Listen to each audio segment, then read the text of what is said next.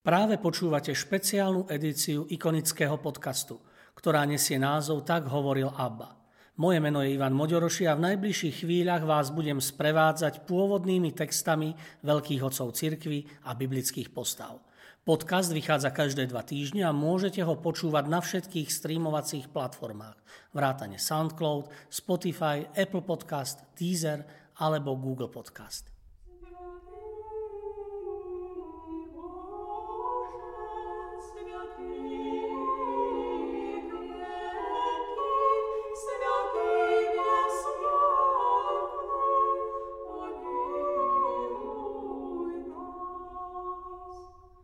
Prorok Eliáš Prorok Eliáš, najväčší prorok v Severnom kráľovstve Izrael, pochádzal z Tezbe v Galáde.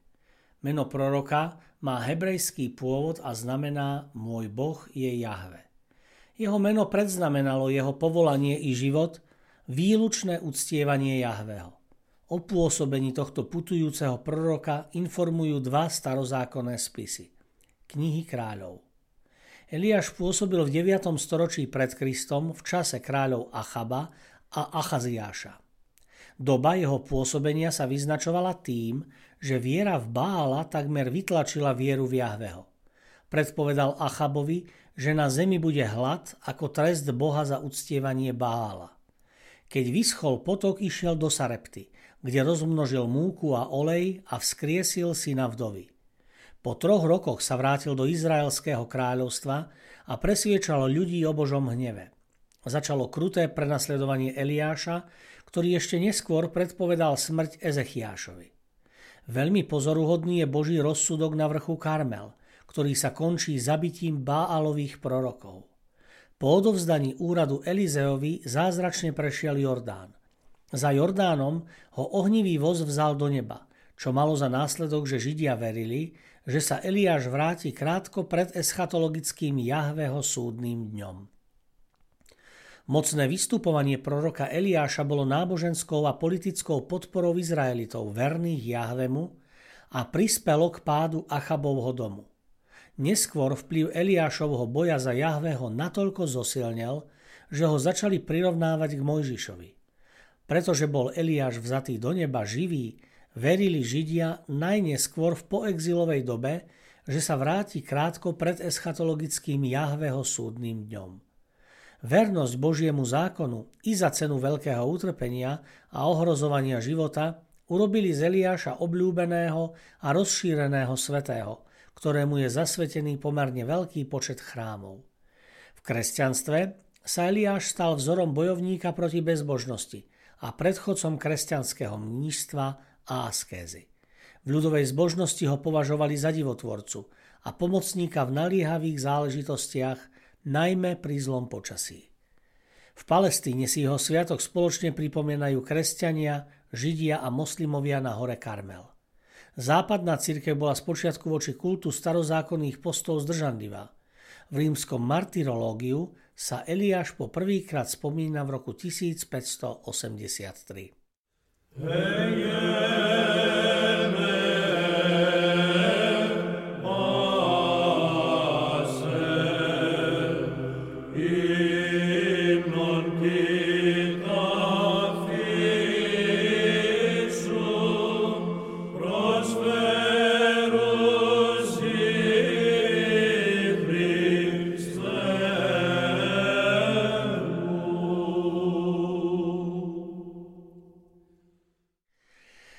Eliáš býva zobrazovaný na ikone sám ako starec so zvitkom v rukách alebo v jaskyni.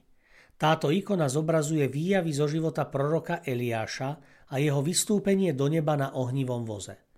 Na obraze sú výjavy zo života proroka Eliáša na pozlátenom podklade. V centre obrazu, v dolnej polovici, je zobrazená celá postava Eliáša, sediaceho v jaskyni. V ľavom dolnom rohu pod stromom leží Eliáš so zatvorenými očami. V pravom dolnom rohu sú dve postavy. Eliáš so svojím učeníkom Elizeom. Elizeus naľavo je mladší, má kratšiu bradu a sivé vlasy, má zelený spodný odev a purpurový vrchný. V strede naľavo je vyobrazený Eliáš a dvaja muži. Eliáš kľačí na jednom kolene, jeho ruky smerujú k dvom ďalším postavám. Oproti nemu sú dvaja kľačiaci muži. Muž v popredí sa skláňa pred Eliášom. V strede napravo pri rieke kľačí bosý Elizeus. Jeho pohľad smeruje do neba na ohnivý voz, ako aj jeho ruky.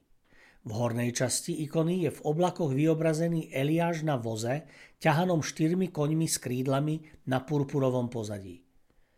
Vyobrazenie Eliáša v jaskyni v centre obrazu nám pripomína, ako Eliáš musel utiec pred pomstou kráľovnej Izabel po zabití Bálových prorokov až na Sinajský poloostrov na vrch Horeb, kde kedysi Mojžiš prijal Božie poverenie a kde dostal aj desatoro. Cestou Boh posilnil skormúteného proroka pokrmom, v sile ktorého kráčal 40 dní a 40 nocí k Božiemu vrchu Horeb. Tam sa uchýlil do jaskyne, kde sa v trpkej modlitbe stiažoval Bohu na svoj osud, ktorý ho postihol za horlivosť v Božej službe. Odpovedou na Eliášovu modlitbu bolo osobitné Božie zjavenie. Nad jaskyňou letí čierny vták. Keď sa prorok Eliáš ukrýval v púšti, krmil ho práve Havran. Havran krmil aj svätého Antona, svätého Benedikta a nosil skivu chleba aj pustovníkovi svätému Pavlovi. Palica, ktorú drží Eliáš v ruke, symbolizuje jeho putovanie. Skaly, ktoré sa týčia nad jaskyňou, symbolizujú pevnú vieru a duchovný rast. Zelený poraz na vrchu pripomína odmenu, ktorá čaká v nebi po ťažkom putovaní na vrchol. Pred ikonou sa modlia za silu vo viere, za silu bojovať s akýmikoľvek ťažkosťami, za dobré počasie a úrodu, za šťastie, zdravie partnera, rodinné vzťahy. Je príkladom pútnikom a askétom.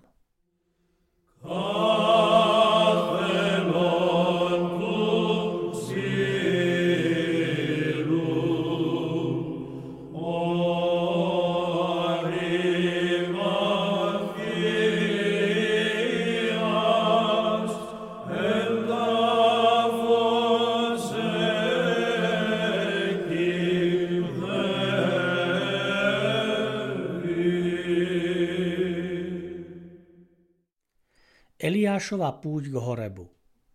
Achab oznámil Izabel všetko, čo vykonal Eliáš, aj to, ako pozabíjal mečom všetkých prorokov. Izabel poslala Eliášovi odkaz. Nech ma bohovia čo najprísnejšie potrestcú, ak zajtra o tomto čase nenaložím s tvojim životom, ako si ty naložil s hoci ktorým z nich. Keďže šlo Eliášovi o život, zo strachu vstal a odišiel do júdskej BR Šeby, kde zanechal svojho sluhu. Sám sa vydal na jednodňovú cestu púšťou. Keď prišiel, sadol si pod kručinu a žiadal si smrť. Povedal. Dosť už, hospodin, vezmi si môj život, lebo nie som lepší než moji otcovia. Potom si ľahol a zaspal pod kručinou. Zrazu sa ho dotkol aniel a povedal mu, vstaň a jedz. Poobzeral sa a tu pri hlave mal posúch, upečený na žeravých uhlíkoch a krčach vody. Zajedol si, napil sa a zasa si ľahol. Na to sa ho aniel hospodina druhý raz dotkol a povedal vstaň a jedz, čaká ťa dlhá cesta. Vstal teda a najedol sa i napil a posilnený tým pokrmom putoval 40 dní a 40 nocí až na Boží vrch Horeb. Tam vošiel do jaskyne, kde prenocoval. Tu ho oslovil hospodin. Čo tu robíš, Eliáš? Odvetil. Príliš som horlil za hospodina Boha zástupov, lebo Izraeliti opustili tvoju zmluvu, zrúcali tvoje oltáre a tvojich prorokov pozabíjali mečom, takže som zostal iba sám. Snažia sa však i mňa pripraviť o život. Dostal odpoveď. Výjdi a postav sa na vrchu pred hospodinom. Práve tade prechádzal hospodin. Strhol sa mohutný a prudký výchor, ktorý vyvracal vrchy a drvil pred ním bralá. Hospodin však nebol vo výchre. Po ňom nastalo zemetrasenie, ale ani v ňom nebol hospodin. Po zemetrasení prišiel oheň, ale hospodin nebol ani v ohni. Po ohni sa ozval tichý a príjemný šelest. Len čo ho Eliáš počul, zahalil si tvár plášťom. Vyšiel a postavil sa pred vchod do jaskyne. V tom ho niekto oslovil. Čo tu robíš, Eliáš? Odvetil.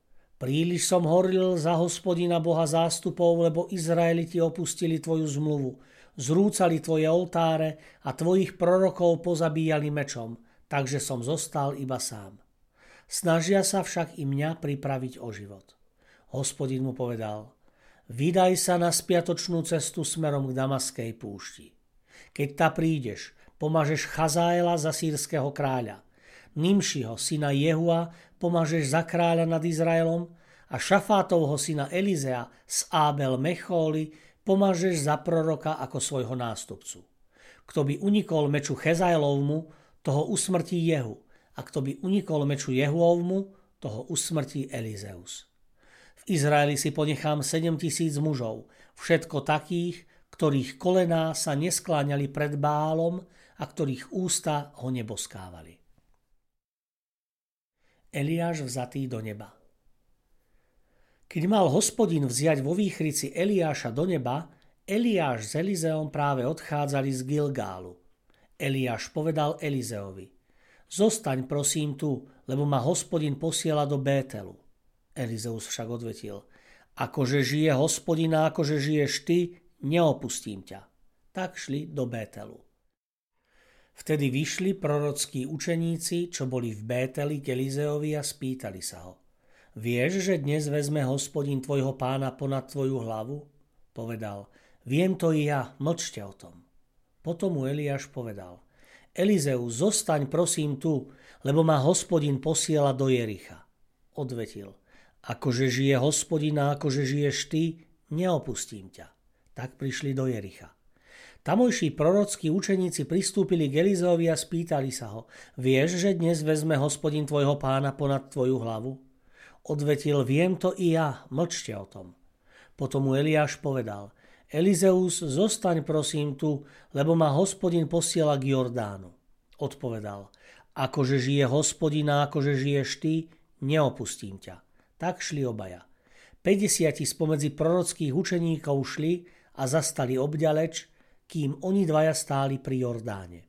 Eliáš si vzal plášť, zvinul ho a udrel ním na vodu.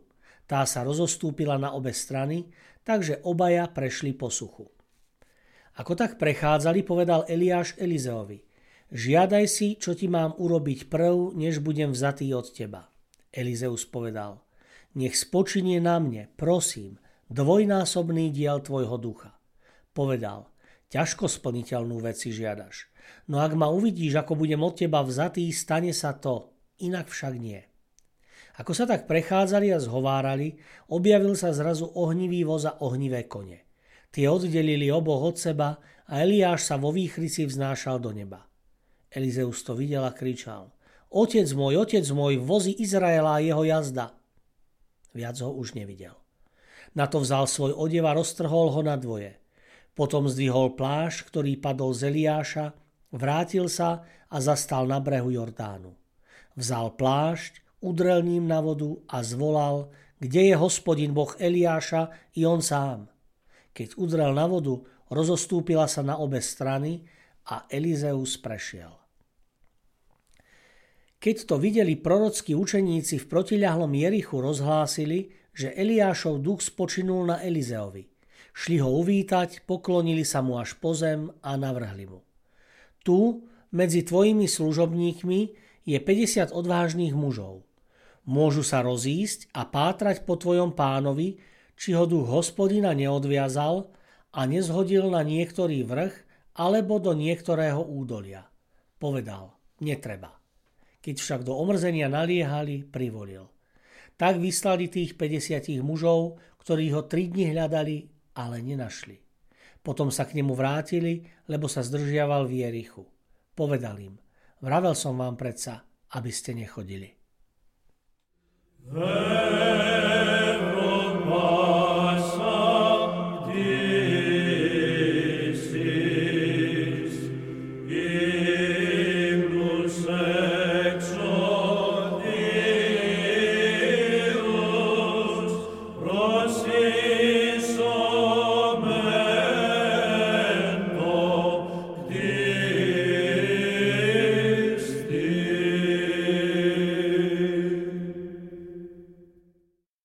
Vďaka, že ste si vypočuli túto epizódu.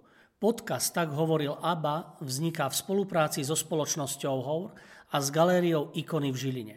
Osobitne chcem poďakovať Milanovi Urbaníkovi a Matúšovi Ďuraňovi, ktorí spolu so mnou obsahovo aj technicky pripravili túto epizódu. Sledujte nás ďalej na našej facebookovej stránke Ikony, kde sa dozviete všetky novinky o podujatiach v galérii a o nových dielach ikonického podcastu. Do počutia o dva týždne.